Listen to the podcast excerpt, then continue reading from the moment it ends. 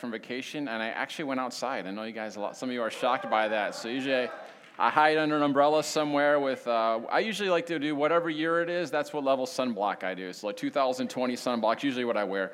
But I actually went outside and uh, we had a good time. So thanks, uh, yeah, thanks for all that.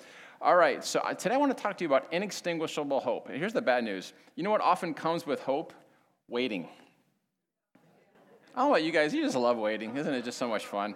Here's what Proverbs 13 12 says Hope deferred makes the heart sick, but a dream fulfilled is a tree of life.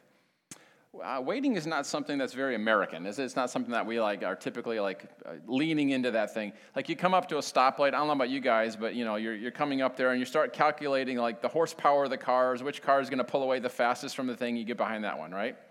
You got a grocery store, you're getting ready to check out. I don't know about you guys, but I'm calculating like the number of people, multiplying it by the number of groceries, and I'm trying to figure out which line is going to get through quickest. And then in my bad days, I don't know if you guys ever do this, you pick which person would have been you if you would have picked that other line.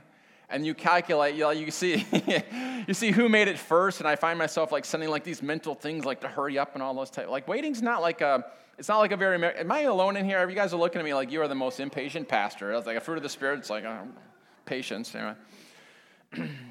Waiting is not something we enjoy. Let's look at our Romans 4 17. I'm going to have to read it on the screen. I actually forgot to put it in my notes. But there, there we go. Romans, uh, no, it's actually Romans 4 17. Hopefully, that, yeah, that is it. Romans 4 17. Uh, he is our example and father. Okay, this is speaking of Abraham. God gave Abraham a promise uh, when he was 75 years old that he was going to have a child. So he had never had a child. His wife was 65. How many of you guys know that 75 year olds and 65 year olds not typically when you start a family? Okay? And here's the, here's the uh, tricky thing God made him wait 25 years for the fulfillment of the promise. I guess seeing like a pattern promise, process, fulfillment. Some of you guys are like, man, I prayed for the God, show me this thing. I've been praying for like three days now. It hasn't come to pass. I don't know what I'm going to do. Just keep listening.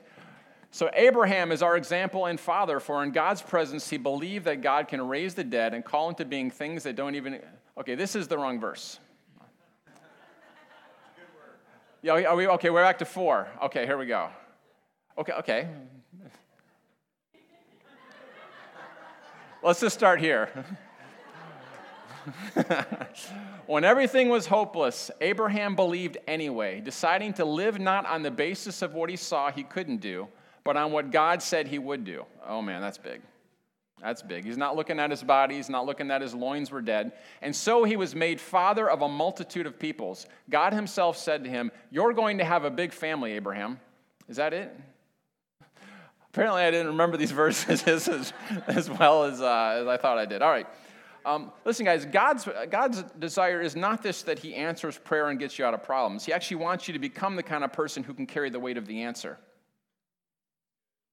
I thought it was better than that too. Thank you, Sean. Thank you. Maybe everyone else just had like the delayed action effect here. Like, all right, you're going to trick us with something here.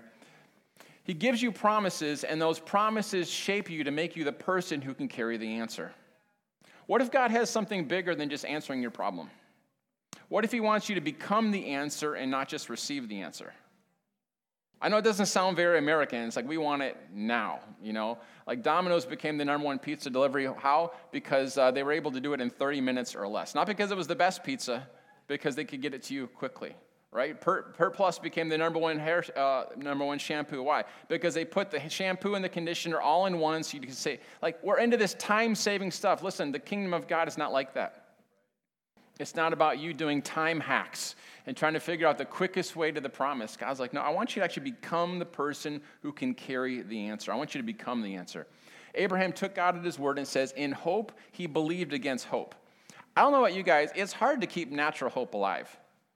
Like trying to like psych yourself up and like keep yourself up in an emotional level to like try to, you know, fake it till you make it. It's draining to do that. But listen, when you have a word from the Lord and you keep that word before you, it becomes a source of life. If you have a word from the Lord and you don't keep that before you, you're going to go back to natural hope, just trying to psych yourself up. Biblical hope is rooted in the character of God, it's not rooted in our emotional ability to keep ourselves charged up. Biblical hope swallows up natural hope. Listen, I believe hope is one of the most misunderstood words in the New Testament. Okay, here's typically what we think of hope. When people say hope, they believe it's believing, you're believing, but you really know you're not going to get it.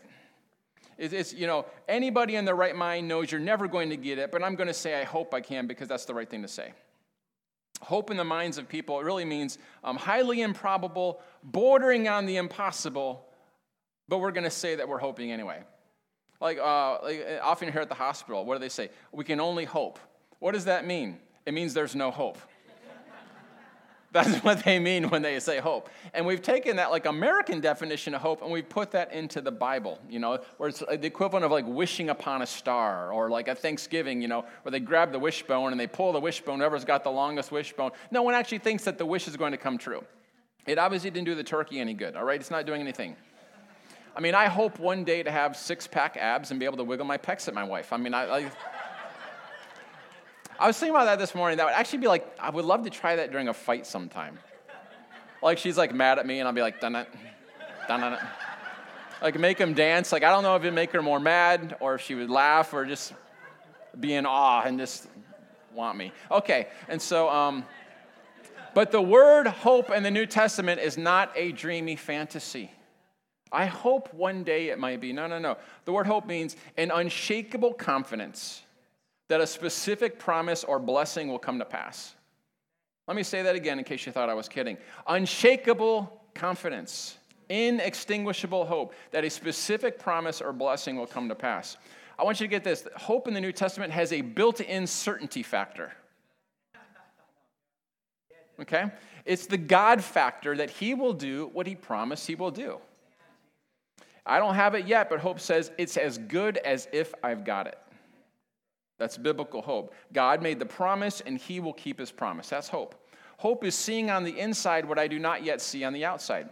Andrew Wommack calls it positive imagination. Listen, guys, if you can't see it on the inside, you may never see it on the outside. Most likely you won't. Everything begins on the inside. Hope is the confident expectation of good in every situation of your life. That's biblical hope. In any area of your life that you don't have a constant expectation of good, you're believing a lie because there's no area of your life that God is hopeless about.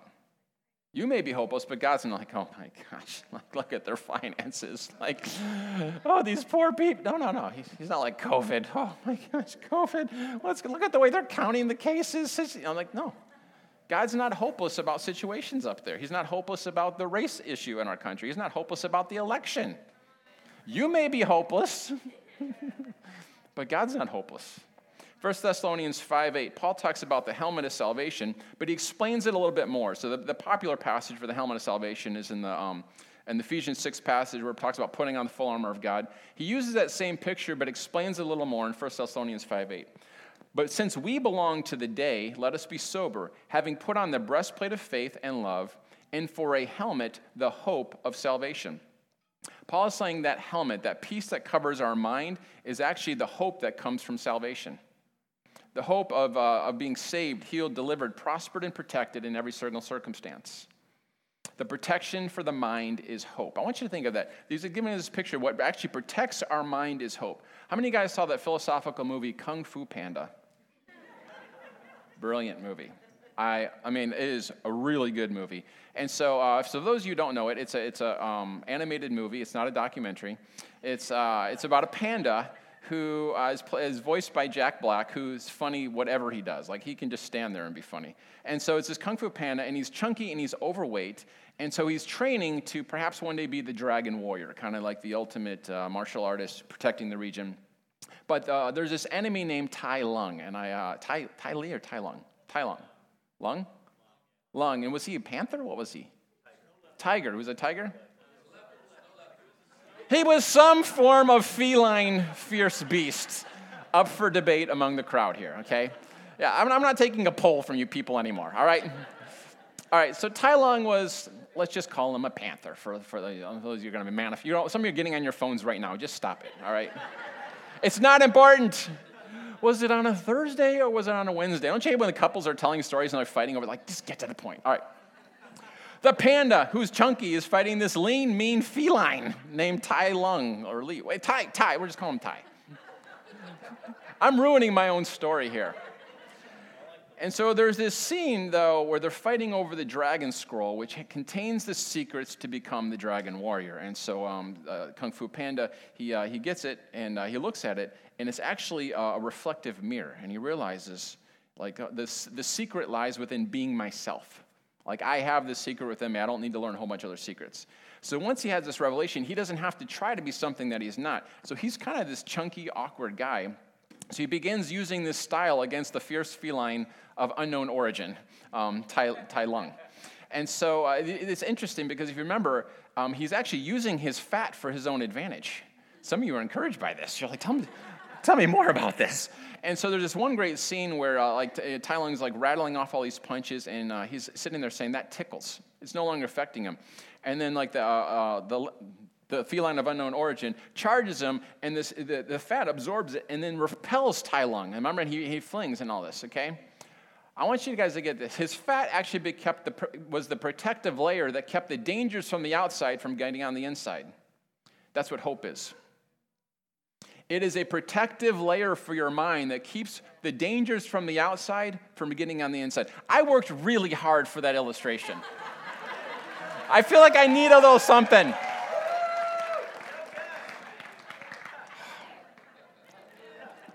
I burned calories for that illustration. I don't even know what happened there. Hope keeps you aligned with ultimate reality. When you don't have hope, you're in an alternate deceptive reality that's not from heaven's perspective. Hope helps me see things from heaven's perspective. I'm not believing all these lies. I have that helmet on that's a protective layer of fat. Okay, Romans 3 4. We can rejoice too. So when we run into problems and trials, for we know that they help us develop endurance. And endurance develops the strength of character, and character strengthens our confident hope of salvation. Again, there's that picture, that hope of salvation. It's that helmet that we put on our head. It protects our thoughts, our minds, our imaginations, okay? Steve Backlund says this any area of your life that is not glistening with hope, not just like hope, glistening with hope. That's a graphic picture there. You are believing a lie and has become a stronghold in the area in that area of your life. Any area of your life you do not have a confident expectation of good, you're believing a lie, and it, become, it can become a stronghold. Here's what a stronghold is, is anything that's normal for you that's not normal in the kingdom. Hopelessness is not normal in the kingdom. Fear is not normal in the kingdom. You, okay, you guys get the picture. What if we could download an app that had a hope meter? If you could somehow hook up a hope meter to actually determine the levels of hope, it would actually determine the levels of truth that you're believing. When, your hope, when the hope meter reads low, you're believing lies. You're out of sort, you're, you're not in line with reality. Whenever you feel hopeless in an area of your life, you're believing a lie and your helmet is off and you're taking blows to the head. Your defenses aren't up. So let me ask you, area, do you have, a, do you have glistening hope for you to be out of debt? Do you have confident expectation of good for your health? Do you have an unshakable confidence for the healing or salvation of your loved one? Do you have an inextinguishable hope for the person you're married to? Do not answer that one out loud. That situation at work that seems impossible. Do you have glistening hope for our country? I tell you what, if you feed yourself on news, it is going to be challenging to have glistening hope. I didn't say don't read the news. I didn't say don't be aware of what's going on. I'm talking about feeding it, where you give it, give it a place to your heart. When you give the news more place to your emotions than the Word of God, it's going to be difficult to have glistening hope. It's going to be glistening to even get out of, it's going to be hard to even get out of bed. I, I spent, I don't know, I spent one day, I don't typically feed myself on the news. I typically don't even try to read it. I remember one day I spent about an hour or two looking at this stuff, and I started believing about 13 different conspiracy theories. I started, I mean, it was just, it was tough, right? Glistening hope is the goal. Any area of your life that is not glistening with hope, you're believing a lie and has become a stronghold in that area of your life. Remember, your hope levels are just an indicator of your truth levels that you're believing. Listen to Romans 4 in the message. When everything was hopeless, Abraham believed anyway, deciding to live not on the basis of what he saw he couldn't do, but on what God said he would do. Notice it wasn't about Abraham's ability to fulfill the promise, it was God saying, I will do this.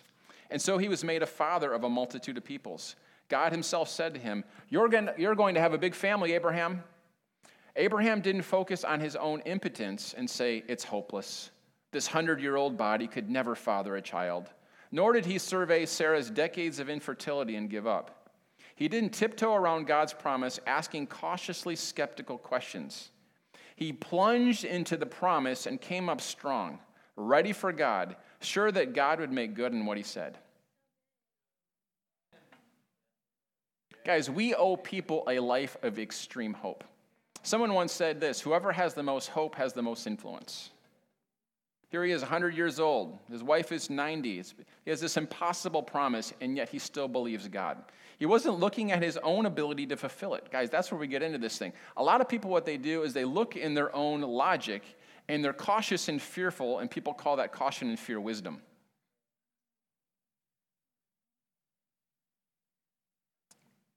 It's in that atmosphere of contagious hope that gave birth to a miracle in Abraham's life. What if the only thing that needs to be uh, joined to that faith is that, uh, is that soil of hope for the miracle to be birthed in your life? It's interesting. Abraham was called righteous. He's one of the few people in the, in the Bible, in the Old Testament, that was called righteous. His nephew Lot was also called righteous. I want, you, I want to do a little contrast here. 2 Peter 2 7. Abraham rescued righteous Lot greatly distressed by the sensual conduct of the wicked. I want you to get this. So, Abraham's righteous, he's going to heaven. Lot's righteous, he's going to heaven. But their lives still had completely different uh, effects because one had hope and one got distracted and didn't have hope. Both are called righteous. Abraham defined his surroundings, but Lot was defined by his surroundings. Abraham lived with hope, Lot just had wishes. When God, listen, guys, there's a lot of Christians who are going to heaven. They're born again, they're saved, but they're getting distracted by the sensual desires of the world. They're getting distracted by all these things, and their life is not fulfilling what God wants them to be. You're still going to be in heaven. You just might have to wear a dunce cap for the first millennium. No, you're not going to do that. I'm just kidding. When God makes a promise, it's not a challenge for you to accomplish that, prob- that promise in your own strength. It's an invitation to a process to become the person who can carry the answer. How? By helplessly depending on Him. Mm, that's not very American either. So, Jim, you're saying there might be a process in waiting? Uh, yeah. yeah. Uh, Jim, what you're, you're, trying to say is I'm going to have, have to helplessly depend on God. Isn't it pull yourself up by your. No, no, no. It's, it's about helplessly depending on it. It's a process. We want the event, but biblically, those and suddenly events where God invades, they're preceded by processes and followed by a process. We love to celebrate that, yeah, I had this miracle come through, but there's a process of God helping you become the person who can carry the answer.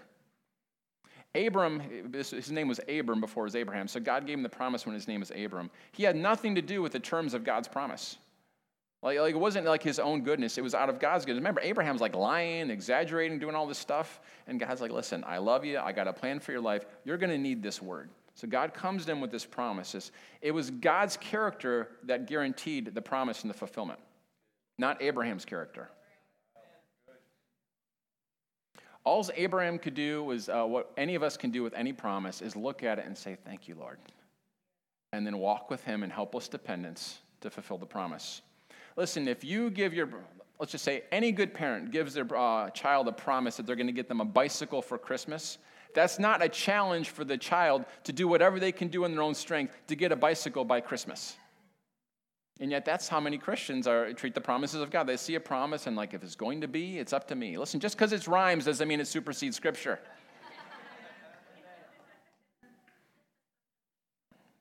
Abraham and Sarah, they got off course. They tried to adopt Lot, they tried to have a baby with another child. Really, what that was, a lot of us, our misunderstandings or us trying to take promises in our own hands is just a slander against God's character. We don't really believe he's as good as he says he is. So we're going to have to help the big guy out a little bit. They were seeking to achieve God's promises in their own ability and strength, and it always leads to disaster. So this verse says that Abram, he kept this promise before him. I, love the story of Roger Bannister breaking the four minute mile. I love any of those kind of breakthrough events. And so I, forget what year it was. 40s or 50s, um, Roger Bannister. And so when he was 19 years old, he was a, he was a good runner. He, uh, But he studied a lot of physiology and biology, and he realized it's not physically impossible to run a four minute mile because people at that time were saying, listen, your body's going to come apart. You can't possibly do it. And he said, you know, it's a psychological barrier. And so he committed himself at age 19 that he was going to uh, actually break the four minute mile. And so he actually put up on, the, on his wall, every day he would look at it, three minutes, colon, and then and a time. He kept that promise before him. So he trained towards that whole thing. And I, I, love the, um, so in his mind, he just broke it down. He's like, listen, I need to run, uh, you know, one lap was a quarter mile. So I need to run four laps, one minute per lap, and one just a little bit faster. That was his whole mentality. I just need to do it. So on the day that he actually broke the record, uh, two of his friends were the, the pace setters. And so they had one, uh, one friend ran it for uh, the two laps, and the other one ran it for the final two laps. And so um, it, he, one of the laps he ran a minute and two seconds. So now he, uh, on the final lap, he needed to run a 58 second uh, uh, finishing on the quarter. I, I love the way that um, he tells the story. Is you know, you, you know, so he crosses the finish line and nobody knows the time yet. So they're waiting for the announcement, and they uh, all they heard was the word three minutes, and no one even heard the rest of it because the crowd just erupted in cheers, and he broke the four minute mile. And uh, since then, several people have done it. More people have climbed Mount Everest and have broken the four minute mile, which is interesting. But he was the first person to do it. But I love how he did it, is he kept that promise before him. Something came in. Guys, what if we were to take God's word that seriously? This guy did it for running a race. And I, I, love it when they interviewed him decades later. He's like, Yeah, that was a great accomplishment in life. But he said, My children and my grandchildren were much, more, uh, much greater accomplishments in my life. I mean, that, that was a great thing that we remember, but that wasn't his greatest thing. Some of the promises that God has made in your life affect your children and your grandchildren, and cities, and villages, and workplaces. They're, they're much greater of importance than that. Um, I, I enjoy good comedy, and uh, Jerry Seinfeld, I really I enjoy him. And one of the things I like about him, this is a popular story, but it's really a profound story, is he tells the story of how you know, he wears tennis shoes every day to remind himself that he doesn't have a real job and he has to continue to work and all that stuff. But he has a calendar, and his goal is to write comedy every day. He says it's like muscle memory. He says you can lose it really quickly if you don't if you don't continue at it. So he tries to write jokes every single day, and every day he does it, he puts a big red X on the calendar, and he says it begins to form a chain. And his goal is to never break the chain. And so for years now, he writes comedy every single day, keeps the chain going. But he keeps it up on a wall to remind himself to do these things. Guys, Abraham kept God's promise as a reminder. The promise wasn't that he would have a child, the promise is that he would be a father of many nations. But God had to help him become the kind of person who could not only have a child, but could be the father of many nations. Some of God's promises are so big over your life that uh, they take character to fulfill. And any delays in answers, the answer is only gaining interest. The delay wasn't so he could have a child, the delay was so that he could be the father of nations. What if we kept those kind of things before us? Biblical hope. I'm not talking about psychological hope, pumping up your emotions. I'm talking about anchored in the reality of God. What is it that He has promised? I feel like God's inviting us to upgrade our dreams. And some of us have made our dreams so spiritual that it's not even practical anymore. God says this He says, Delight yourself in the Lord, and He will give you the desires of your hearts. You know what that means? If you're delighting yourself in God, you can trust your desires. I think it's important to not even categorize natural dreams from spiritual dreams. If you're delighting yourself in, in God, He's for all of them. I know, I'm, I'm, I think it would be powerful for you to write down a list of dreams and not even categorize them. My list includes everything from emptying out hospitals to owning certain sports cars. Plural. I'm not saying those two things are on the same level. I'm not talking about your wish list to Santa, but I believe every dream is significant. Sometimes we dream things that we think will happen this way, and it's only when we get in the middle of a difficulty and God changes our character that it gets answered a completely different way. God loves doing that. So here's what I want you to do get out your phone for a moment, get out a piece of paper, whatever I want you to do. We're going to just do a little exercise here with the Lord. We're going to do two little exercises, and we're going to get you guys to lunch here.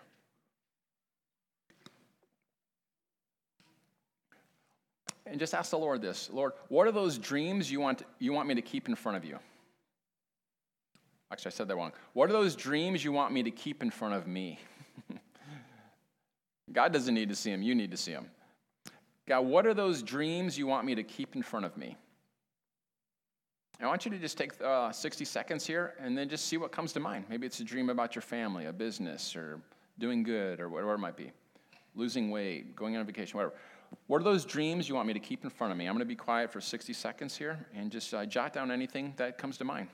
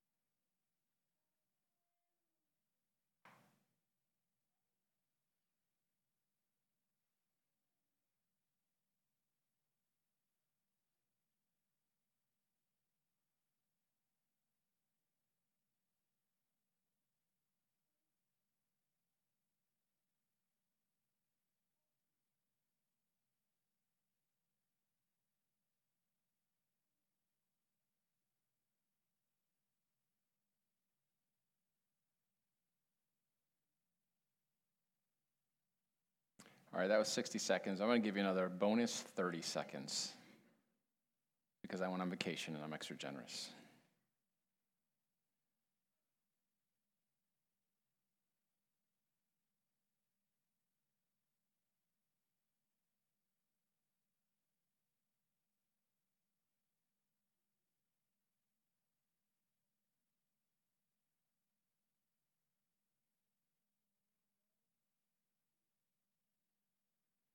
All right.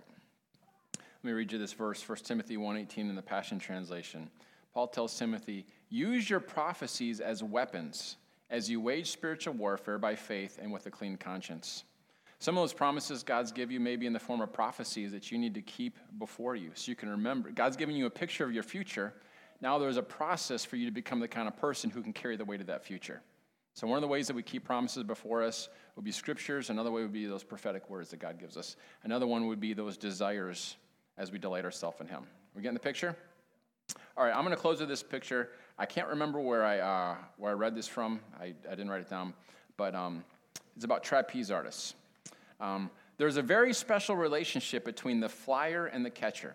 Now, this does not surprise me at all. If I was, uh, if I was the flyer, I would want to be on very good terms with the catcher like any time, any kind of relational conflict. I want to solve those prior to letting go of the trapeze. I, I, that's just, that was just a little personal freebie there. As we watch the flyer swinging high above the crowd, the moment comes when he lets go of the trapeze and when he arcs into the air. For that moment, which must feel like an eternity, the flyer is suspended in nothingness. It's too late to reach back for the trapeze. There's no going back now. However, it's too soon to be grasped by the one who will catch him. He cannot accelerate the catch. In that moment, his job is to be still and motionless as he can. Okay, here it is. It was actually Henri Nouwen. He writes The flyer must never try to catch the catcher, he must wait in absolute trust. The catcher will catch him, but he must wait. His job is not to flail about in anxiety in fact, if he does, it could kill him. His job is to be still, to wait. And to wait is the hardest work of all. End quote. Gang, that's where some of you guys are at. You have let go of the one thing. God gave you the promise, and you're like, yes, I'm going for it. And you haven't been caught yet. And it feels like you're caught between heaven and earth with no net. And your job is not to flail about. Your job is not to try to make the promise happen or to try to catch the person. You're going to get hurt that way. You're going to create an Ishmael. You're going to do something that God doesn't want. Inextinguishable hope a lot of times looks like radical trust. It looks like patient endurance. And we can't do that in our own human emotions. We've got to be able to tap into what God has. So here's what I want to do I want you guys to stand up and take out your wallets. I'm teasing, that's just terrible. terrible joke. Here's what I'm to do. I want to just pray for some different categories here. I just want to go after some areas that, um, that people probably need breakthrough in and probably need a radical infusion of hope. Okay? And so let's just go after finances first. If your finances are great, then um, pray that they become greater and you can become more generous. If they need some help, let's pray for an infusion of hope because if you can't see it on the inside, Bible calls that faith, we're not going to be able to see it manifest on the outside. See, poverty, listen, you can be broke and not be poor. Broke is a temporary financial condition. Poverty is a lens that only sees meager possibilities. And when you only see meager possibilities, hopelessness, it affects heaven's ability to invade your life. That's why the Bible says, prosper as your soul prospers. You have to start on the inside before God can bless you on the outside. I'm not saying that's the only thing involved, but it's, it's a good first step. All right, so let's go after finances here. Just join me in prayer as I just wrote down a couple things. Um, more, they're more like declarations. But Lord, I just uh, we just pray that this will be a season of breakthrough economically. And I, I just pray against people just having their sights set on, I'm just barely making it. And we say no to that. And we pray for a divine hope that would consume natural hope. That there would be ideas with action to create wealth. I'm going to say that again. There would be ideas with action to create wealth. God said He gave you the power to create wealth. He didn't just say He'd give you wealth. So stop waiting for wealth to fall on your head like ripe cherries off of a tree. Instead, say, you, listen, you do not have a money problem, you have an idea problem. And so, Holy Spirit, we ask for ideas for how they can partner with you to start businesses, Lord, to, to get involved in real estate, to involve some form of investing. Let's go after relationships and specifically family. Lord, I just pray that this next season for a restoration of hope for lost family members. Some of you have family members who are drug addicts and are so far gone that they cannot even communicate. And yet, Jesus is the one resource for healing broken hearts and broken minds. I've seen him do it over and over again. So, Lord, we pray for those family members where it seems to be no hope. God, we renew our minds and we say that there is, there is glistening hope. And so, Lord, we pray for a breakthrough. We pray for a miracle in lives who are just messed up in substance abuse, hopelessness, uh, far from you. And Lord, where there's conflicts in families. And um, let me just say this, guys. Some, sometimes conflict is good because uh, iron sharpens iron. I'm not, I'm not saying like, like, you know, this, but if everyone just got along with you all the time, you would ha- lose the opportunity to have character formed. Do you know how strategic God is to put someone with just those right edges to go just with your edges so that there's yeah. If you don't have someone like that in your life, we have a list of people in the church who could be that for you. Just join a revival community group. You're probably that person for them. But God can use all that stuff. Okay? God can use all that stuff. But Lord, we pray for where there's been conflict, where there's been a breaking down of relationships. God, where people aren't talking to each other, where it's tense in the room. Lord, we pray, let your kingdom come, your will be done on earth as it is in heaven. We pray that shalom peace would enter those relationships. Lord, I pray that the people of Zion would carry that peace and transform the atmospheres when they walk into those family gatherings, into those workplaces, into those neighborhood meetings, into those school places. Let's go after health. Guys, we can't let Old Testament Israel have the pinnacle of divine health. Old Testament, sinful, unbelieving Israel did not have the Holy Spirit. For 40 years, they walked in divine health in the desert. We can't let that be the high water mark for the Christian church. I understand health involves more than happy thoughts. One of my mentors believes that 80% of health is actually your emotional health. This is a freebie. God revealed himself as healer in the Old Covenant in the context of the food laws, which was healthy eating. But now I'm getting into meddling instead of preaching. So, Lord, I pray that Christians would be the healthiest people on the planet. Lord, I pray that you would give us wisdom and self control on our food choices and our exercise. But Lord, I pray that we would have the emotional health, God, that we would not be stressed out. We would not be carrying the fear and worry and anxiety, God, that we would have the emotional health that would lead to physical health. And Lord, where there seems to be hopeless situations in health, in family members' health, where the doctors have said all we can do is hope. Lord, in the name of Jesus, we pray for an infusion of Jesus. Lord, we pray for a miraculous turnaround. Lord, we just declare that you bore their sickness, you carried their pain. By your stripes, they are healed. Lord, I pray for people in this room who have lived with injuries or live with pain and just think that's how it's going to be. I pray for an infusion of hope right now that you are their healer. Lord, it's not wishing upon a star. You shed blood for this, and we believe it in the name of Jesus. I want to pray for some ministry dreams. Some of you are looking for a title in which you don't need a, you don't need a title or a position. Uh, what you need is just to serve, and God will get you into places that you couldn't get yourself into a thousand years of striving. Remember, when God gives the promise, He's the one who's going to fulfill the promise. He just wants you to become that person.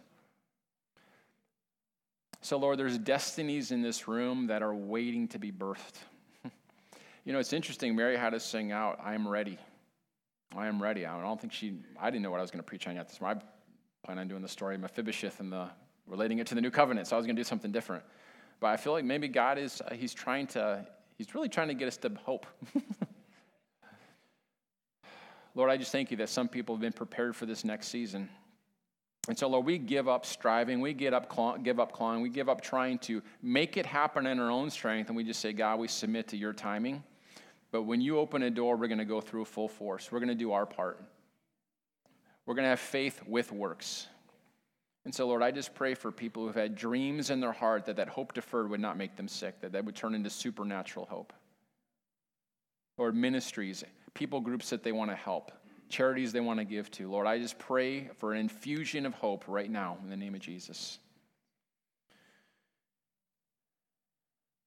Let's pray for contagious hope in our city and our country. Let's pray that there's a news source that begins to report contagious hope in our country. They say that fear sells, and let's just pray that hope begins to sell. people are just so tired of the people acting like three year olds. Lord, we thank you that you are not hopeless about our country, that you are doing things behind the scenes that there's prayer meetings being organized secretly, that you're prompting individuals to pray, that things are happening in the Senate and in the House of Representatives and in the White House that we don't even know about. But God, you're strategically moving chess pieces, you're aligning things. Lord, we pray against evil. Lord, we pray against terrorism. Lord, we pray against uh, the things that are going on in some of the streets of the cities, God, that you would stop the confusion, that you would stop the madness. Lord, for the stuff that's coming to light over, uh, over human trafficking and sex trafficking, we pray for justice.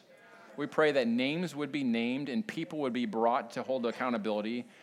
I, I read this this week only 2% of kids that are sex trafficked actually get rescued. God, we pray for 100%.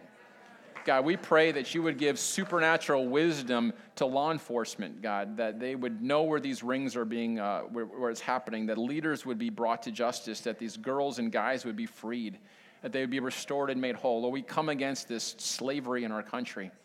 Lord, you're not hopeless about it.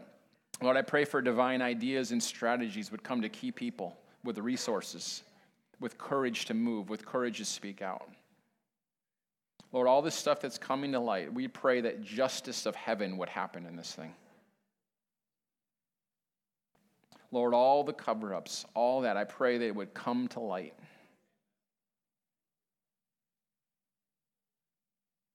Lord, we pray that righteousness would lead our nation.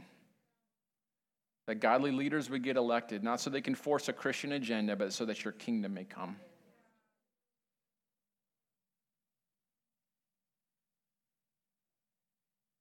Lord, I pray that Christians would vote this November and that they would consult you and not just go into default mode, but they would actually consult you.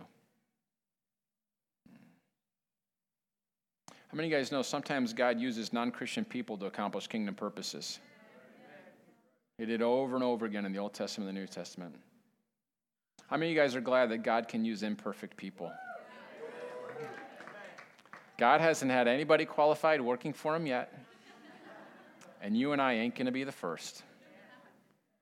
Well, Lord, we pray for our city. We pray for Governor DeWine that you would give him wisdom in dealing with this COVID mess. Lord, we pray for Mayor Ginther that you'd give him wisdom when dealing with this COVID mess. Lord, we thank you for the men and women who are serving in our police departments and our, our civil service departments. We pray that you would give them supernatural protection, that no lives would be lost. Lord, we honor them. Lord, we thank you for them. And Lord, the whole defund the police mess, God, I, we just pray for wisdom to straighten that whole garbage out. In case you were wondering how I felt about that garbage. Instead of defund the police, we say defend the police. Thank you, Lord. Lord, we just know your heart is for cities to be safe, for children to be raised in safety and have uh, opportunities for education and advancement. And so, Lord, I pray that your kingdom would come to our city, that you would use people in this room to bring solutions.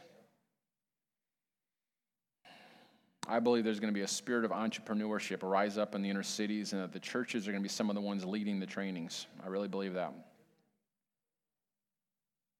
Thank you, Lord. So, Lord, let your kingdom come. Let your will be done in our finances, in our families, in our relationships, in our city, in our country. But Lord, let us start with us. You know, if there's anyone in this room and you have not surrendered your life to Jesus, you have not said, you know what, he's I'm helplessly dependent on him. I'm I recognize he died for me. I'm going to live for him. I don't have to live in my own strength. I can live in a power that's not my own. I want to trust Jesus. Not just so you can go to heaven, but so that heaven can begin to come into you while you're living here on earth. If you're here today and you do not know Jesus, but you're like, you know what? I need to bend the knee. I need to uh, surrender my life to Him. I want to give it all to Him because He gave it all to me. If that's you here uh, this morning, I just ask you to do something bold. I'm just going to raise your hand. If you have not done that, but today you're like, I want to, I want to trust Jesus. If that's you, I'm going to ask you to raise your hand, and uh, we want to pray with you. Jesus said this: If you'll confess me before men, I'll confess you before the Father. And every saved person in this room has had to have that time where they surrender their life to Jesus and humble themselves. Is there anyone in here you did not know Jesus?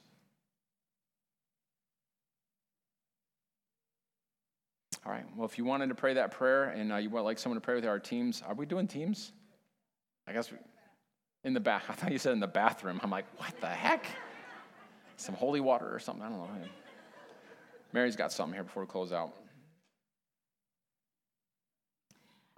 Um, so just as Jim was praying uh, for each each of those areas, I was seeing flashes of things that maybe you have fantasized about and i know you know jim just did this exercise in writing down some things that you've you've dreamt you know in your heart. But i think sometimes when we use the word dream um, sometimes it's like i don't know it can come out a different way than um, so i'm going to use the word fantasize. So um, where has it i just want you to check in for a second in your own brain with the holy spirit's help what have you fantasized about? Like, what is it you have seen yourself doing on a stage? Or uh, a couple of the flashes that I saw were on the stage ministering, uh, people ministering. And um, when you were talking about the political, you started praying for that. I saw someone, like a flash of somebody, and I saw him like in the dress pants and the shoes.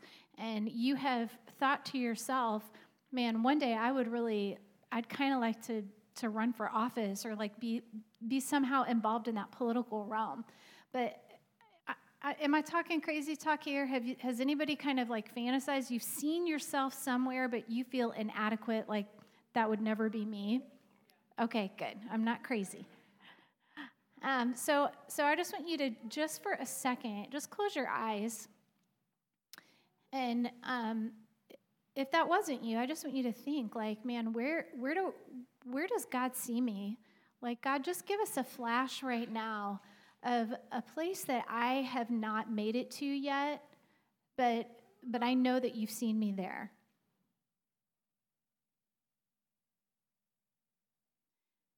And now I just want you to think like this week, what is one thing that you can do to take a step towards that? For some of you, it might be actually stepping onto the platform.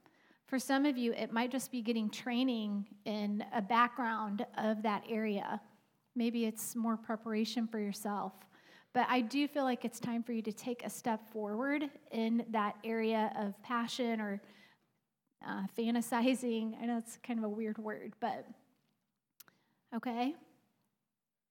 Okay, secondly, um, I just wanted to really quick. So next Sunday we do not have church, right? What? We don't have church here. We are the church. Here, we're not Church- meeting the in church this is plural of Christ follower, and so we will not have a corporate So, gathering. so if you do not, are you brave enough to raise your hand? If you do not have a, if you have not connected with a revival community group yet, And you want to. and you want to, can you just raise your hand? I want Brian to look around. If you're in here, all right, we've got a couple. So, Brian, are you going to be right up here? So, Brian's going to be right here. So, He make now. a beeline, make a beeline to him. And if you're still kind of shopping around, like which revival community groups for me, this is what these tables are up here for. So, if the leaders could, you guys could come up and um, get ready to man those, that would be awesome too. I think that's all the. Oh, one last thing. this is very exciting. If you're a woman,